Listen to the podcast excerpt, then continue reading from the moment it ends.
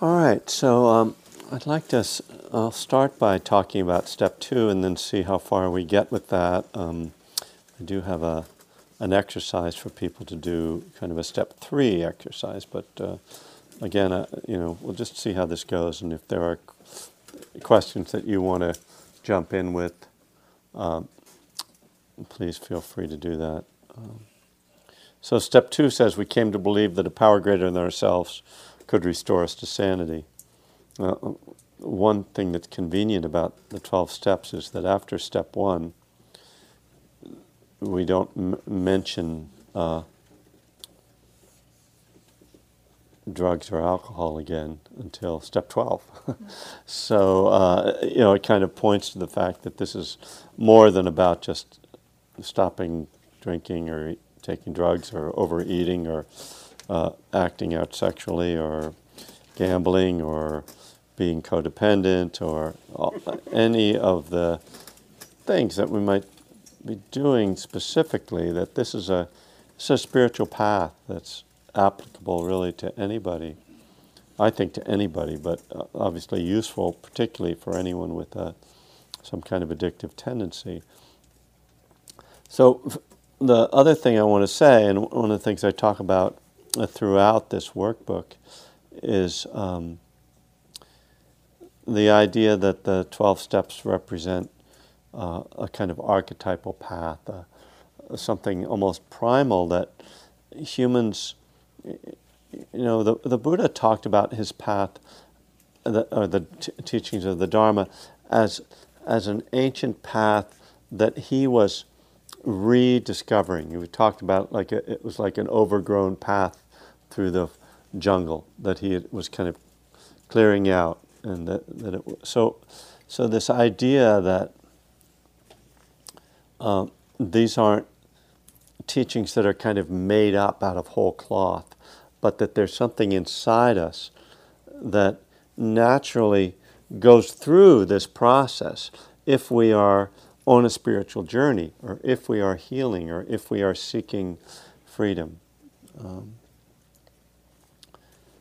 and so the, the step two, when it's although it says something about a power greater than ourselves, and that's power with a capital P, and we're given to understand that that means God.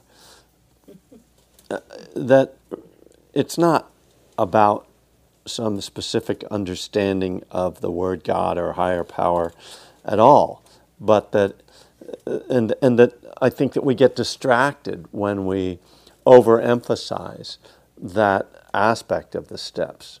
And I- you know, I- I'm more interested in kind of taking care of that aspect and kind of getting comfortable with it, so that then I can really get into the what I think is the more important work of the steps. So to me, the important work of step two is seeing that change is possible and that there are resources for change, for healing, for developing wisdom, for all the things that we want, for recovery. That, so, whether it's a power greater than myself or not, you know, if I think of that as being something uh, uh, even outside me, that uh, that really it's just, is there some possibility? Is there some hope for change, for growth? And and that this step is saying that we we believe that that we've come to believe that that there's that there is help, that there is something to um, to assist us in our journey, and that and so you know when, when we start to talk about higher power, we're talking uh, you know I would say that we're talking about external things like other people and uh, teachings, teachers, sponsors, all those things. Uh, and but we're also talking about internal things like our own capacity for mindfulness, our capacity for loving kindness.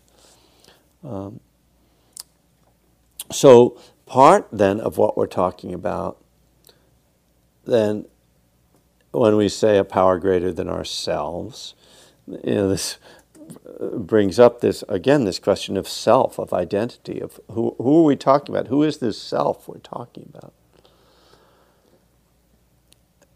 and, and I think a, a useful way of thinking about that is to realize that in some sense we contain multiple selves. Walt Whitman had a great phrase about that. Um, something like, Do I contradict myself? Uh, yes, I contradict myself. I contain multitudes. And don't we all contradict ourselves? Don't we all sort of contain multitudes?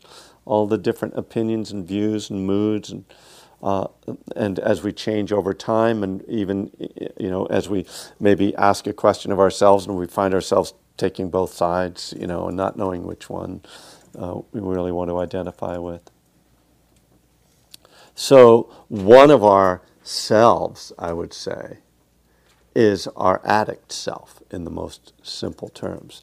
That self centered, self seeking, you know, reactive you know, pleasure seeking, uh, controlling ego, you know, which is a, you know, we could say is a small self. You know, it's a, it's a self with a very limited view.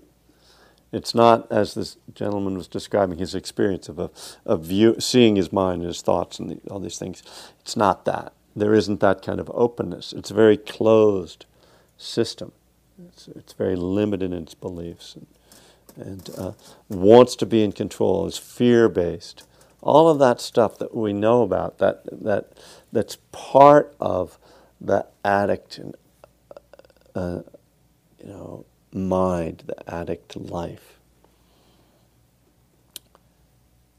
So when uh, so part of this step is seeing that that part of ourselves doesn't have to be in control and that we, we have other resources, internal and external, and that we have to call upon them, and that our work in recovery, particularly step three, I would say, is calling upon and resorting to and identifying with those other aspects of ourselves, cultivating those other aspects of ourselves.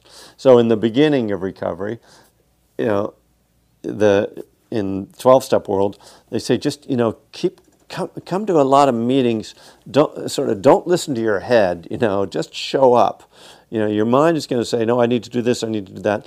Don't listen to that stuff, and, it, and it's, it's suggesting that you, you know, don't kind of pay attention to this addict mind, because in the beginning, you don't have much access to, well, we'll call it a higher self, right, or a bigger self, a wiser self. And so the, you're, instead, you draw upon the wisdom of others, the support of others, the external, as, as well as the suggesting, you know, the prayer and meditation or however that manifests our, our spiritual work. And, and so this is, in a way, we're trying to awaken and develop uh, this spiritual side of ourselves, this healthy side of ourselves, this higher side of ourselves, which eventually, you know, in the big book of Alcoholics Anonymous, which is the literature I'm most familiar with, you know, when we get to step 11, it talks about how our intuitive wisdom, I would call it, you know, starts to become something we can really trust. Well, in the beginning of recovery, we can't trust much in, that's coming from our own minds. Intuition, we don't have much intuition. As our, our you know, intuition comes from a quiet place, a place of wisdom within us. It's and and that is we are so um, you know blurred. our minds are so blurred. Our bodies are so uh, beaten. Oftentimes, the, when we go into recovery, that it's not possible for us to connect with that part of ourselves. You know the when we talk about the hindrances, um, we can think of, the, of, of this blurring as being the five hindrances, being in control of us. Desire and aversion, the first two of the hindrances. You know, th- those are just kind of running us.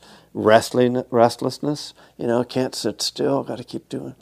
Sleepiness, which is less like, oh, turn it off, I don't want to hear about it. You know doubt, oh, no, that's not going to work for me. You know, all those things are kind of in control. And, you know, the Buddha says you can't really meditate deeply until you quiet those hindrances.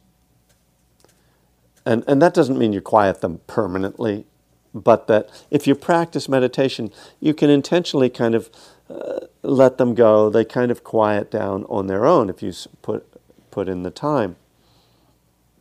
And, and then, you know, when, when, when the mind quiets like that, then, then that intuitive wisdom and the insights that uh, Buddhism talks about can really become clear. Uh, so, uh, coming back to this question of this step, you know, the question I will ask each of you is really uh, do you believe that both you have the capacity for re- to stay in recovery, to be recovered, and to develop a spiritual practice? And do you, do you believe that there is some uh, there there are resources that are powers for you? That's that's kind of the one of the reflections that I offer uh, for step two. Is really to see that and and it you know, many of us are uh, uh, skeptical in our beliefs, and and uh, you know, I would say that there are t- kind of two elements of this faith. There is the faith that yes, there are resources, but then sometimes the harder faith is uh, the faith in ourselves, the faith in my own capacity to to even meditate, much less oh, get clean or uh, grow uh, in some spiritual way or so, to really look at your own doubts and, the, the ways uh, that you maybe lacked in faith or that you don't believe, and, and, and recognize that. See it again, just to see it. See, oh, there is that. Because, uh, you know, one thing about both Buddhism and the 12 steps is that they're kind of grounded in behavior. We start with this is, you know, we really see you know, there's some clear seeing, there's some right view, like, oh, I need to stop doing this and I need to start doing that, you know, behavior. And I do that. And meanwhile, my mind is going, but I can't do it, or I'm no good, or this what's the point? And you know, and I keep coming back, right? because it, you know, I believe that it works, even though right now uh, it doesn't seem like I don't know if I can do it. You know, all those doubts. You know, the doubts are are um,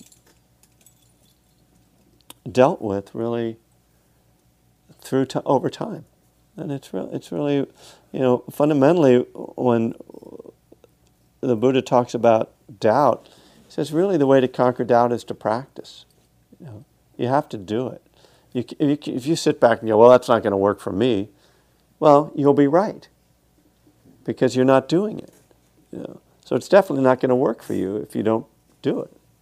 And this is really the fundamental thing for us to understand about faith, is at least in the Buddhist practice. Now, there are traditions where there's some idea that you, you need to believe something in order to get the rewards of that pra- belief or that practice. And, that, and that's not the Buddhist orientation. The Buddhist orientation is that you need to trust in something or you won't do it. Your belief and your opinions, your faith conditions your behavior. So if you believe you can't meditate or you believe you can't stop drinking, then you won't do it. You won't meditate because you don't think you can do it. So that's a guarantee that you won't succeed.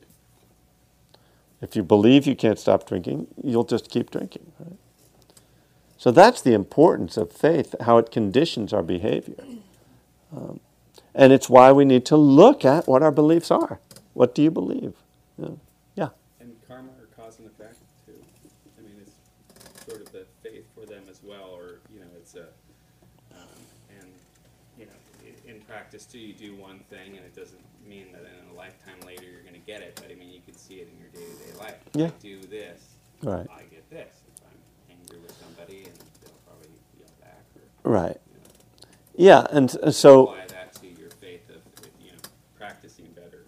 it's uh, you know a, a, cause and effect. The law of karma is absolutely tied in with this because it that's what as you say, allows things to actually happen, to change. And if the thing is that if you are denying that you can change, then you are denying the law of cause and effect. And if you don't believe in the law of cause and effect, in Buddhist terms, you are deluded. You know, and and there are people who don't believe in cause and effect. I mean, and, and it's interesting that you know we see in the in these the ancient Buddhist texts where people will come and talk to the Buddha and they will put forth their their spiritual views. And and so uh, it it becomes clear through these texts that there were several different uh, sort of metaphysical or spiritual uh, views about how the universe worked. And if you look at them and analyze them you will see that actually those views still exist so, one of them, which the Buddha denied, was that everything is preordained. And so it doesn't matter what you do. And, you know, we see that there is still this belief, right? Some people say, well, you know, it's just God's will. You know, as though God, like, has, you know, people say God has a plan, right? Which implies that not just like this happened right now because of cause and effect, but that everything is planned out, and then you know Jesus will come, and or wh- whoever's going to come and lift you up, and you know, and that's all a plan. So the you know, there's, uh, I mean, that's that's okay. I mean, I mean, you can believe what you want. The problem, of course, with that is the problem of responsibility, because if everything is God's plan, then anything you do is God's plan. So you can just do whatever you want and kind of go, well, it's God's plan, you know. I mean, I robbed a bank, you know. I mean, it was, it was God, it was plan. It must have been God's plan because I did it. Uh, well, it's just logical, isn't it? And feeling hopeless in, in the sense that I can't change. You know? Right, and then and then you are. Why bother to do all this? Because You're also a victim then, right? Which is the problem I have with the idea that God got me sober. yeah, That because what if God decides I should drink? You know, Hey, then I don't have any control. but isn't that the mantra in AA? Is What? God's will and God has a plan for you? Um, you know, it, it, it, it I, I, I don't want to make say that that's the mantra of AA. I've heard that, um, and you know what what I I try to interpret everything I hear through the lens of Buddhism, right? So when I hear the idea of God's will, what I, well, I guess hmm, I don't think I'm going to do this right now uh, because it's in step 11, and I will definitely address it. Um, and it, you can jump ahead in various of my books and find out my opinion on that. um, yeah. Um, so, let me. Uh,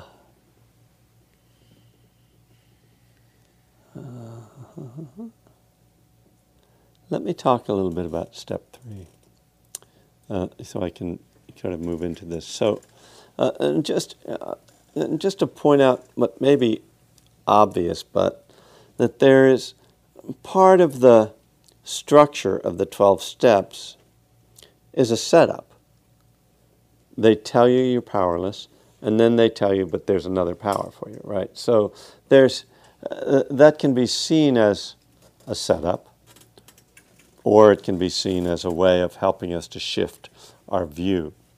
In, in any case, we can see that there's a process by which, in step one, you know, we point to our powerlessness uh, over.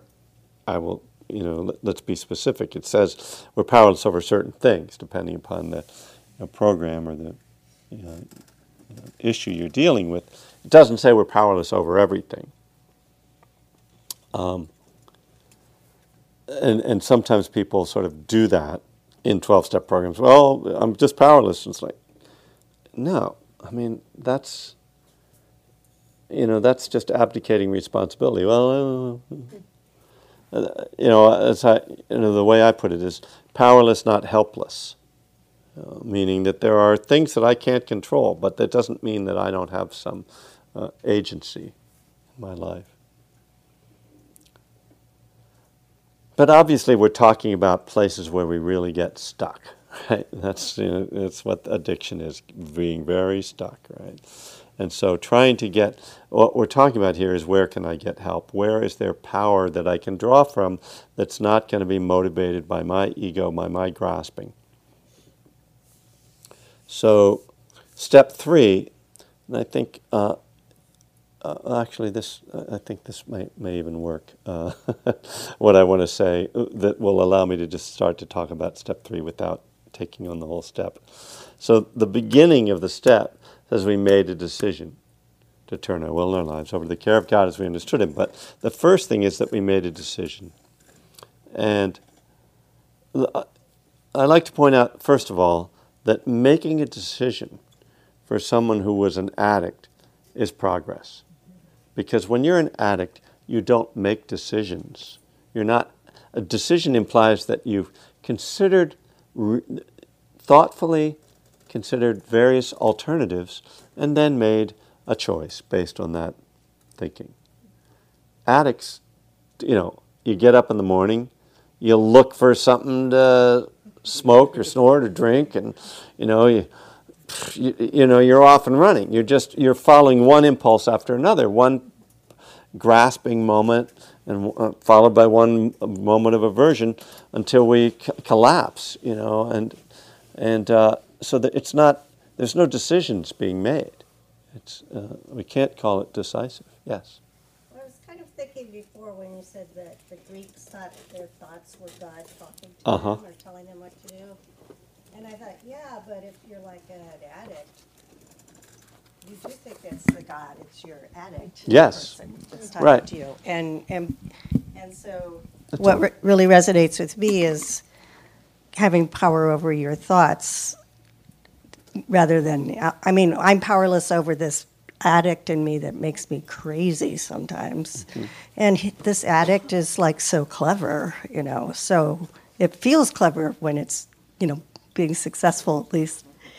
But so for me, the higher power thing, I'm kind of like now thinking it can be if you don't have a higher power, and that higher power could just be belief in yourself that you could change, hmm. your addict is going to be your higher power just by kind of moving in and taking over like because you're just you're following its like demands.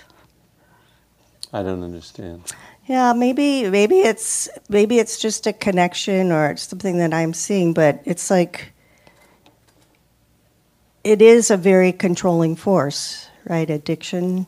So when you're just succumbing to addiction you you're following something it's internal but yeah, feel, yeah. right right. Yeah i mean but but that's i think that's what we're trying to cultivate through a spiritual practice through the steps uh, to to develop the the capacity to make wise decisions Mm-hmm. you know? and that's why i say in the beginning kind of of recovery people suggested you- probably best if you don't make the decisions that you get guidance from other people but eventually you know, we're not calling our sponsor every five minutes to know whether we should, what we should have for lunch. You know, well, maybe we are if we're in a food program, but I mean, if you're an, if you're an alcoholic, you know, you know, so so. Uh, yeah but if like thinking about what you said about emerson and the multitude of uh, selves Whitman, like yeah. or whitman My, my Oh, wife they wrote, seem wrote similar about him when he was PhD. so. But um, like when you're an addict, when you're the addictive part of your that self is in control, yes, you have to change that way of thinking. yes, I had some some other thing I was leading to with that, but like it's like when I say, "Wow, I hope I go to meditation tonight." It's like, wait a minute, that's me I'm talking about, you know. So you do. I like what you said about the multitude of selves. I'm just trying to put all this together. Well, yeah, and one of the things that we do in meditation is we start to see and hear all those voices. Mm-hmm. And if we're able, as our intuitive wisdom grows, we start to be able to pick out the voices to listen to. And yeah, I mean, sometimes you listen to the ice cream voice, you know, it's like, okay, but as long as you don't listen to the heroin voice, you're probably okay, you know.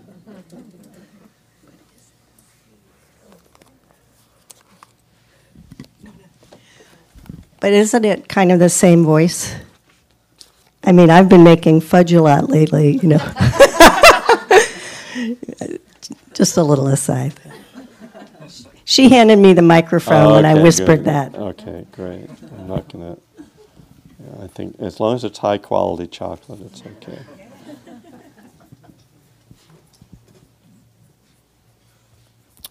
Okay, that's what I don't want to talk about right now. aversion. No, it's just uh, it's just something. So so this is what I, I want to do. I want I wanted to talk about commitment. Um, it's making a decision to turn our our lives over, as as meaning com- committing ourselves to live differently. Commitment to a life clean and sober is a vital aspect of maintaining our recovery. If we're going to do this successfully, it's going to mean more than a casual effort, but a whole lifestyle change. This can mean new friends, new hangouts, new ways of spending free time, even new employment. It's difficult to stay clean if you are hanging out with all the old friends who are still getting loaded. I've noticed this particularly for young people because that you know who get sober when they're like in college or whatever, and it, it's really hard to have a social life when everybody you know is uh, partying. Anyway, um, further, turning your will and your life over means more than not using. It means living a life of integrity and morality. People who are successful in their recovery are honest, generous, and compassionate. They don't lie, they aren't promiscuous, and they don't steal or cheat. Many of us wanted to be good people, but under the influence, we acted on our lower impulses. Now that we have dropped our use of intoxicants, we find it easier to live a clean life in all respects. So I was hoping, uh, I mean, we just have like 12, 10 or 12 minutes left, but I was hoping to do this as an exercise where people talk to each other. So um, maybe we can just do, do about five minutes or so of this. And it, it's a, so it's a short exercise. It's here in step three. Ask yourself what you are committed to in your recovery. What are your values? How do you want to live now? How do you hold back from absolute commitment to recovery? What loopholes do you still have? So, what are your values, and what do you, you know, what are you committed to, and what do you, what are you not committed to? So, well, it's on page ninety. It's on the bottom. Yeah. So, would you uh, be willing to talk with each other about that and see if uh, it's of some value? We'll find out if this book is worth anything. So just just find a partner, turn turn to somebody close to you, and just share a little bit about what your values are and what, what you want to commit to in your recovery.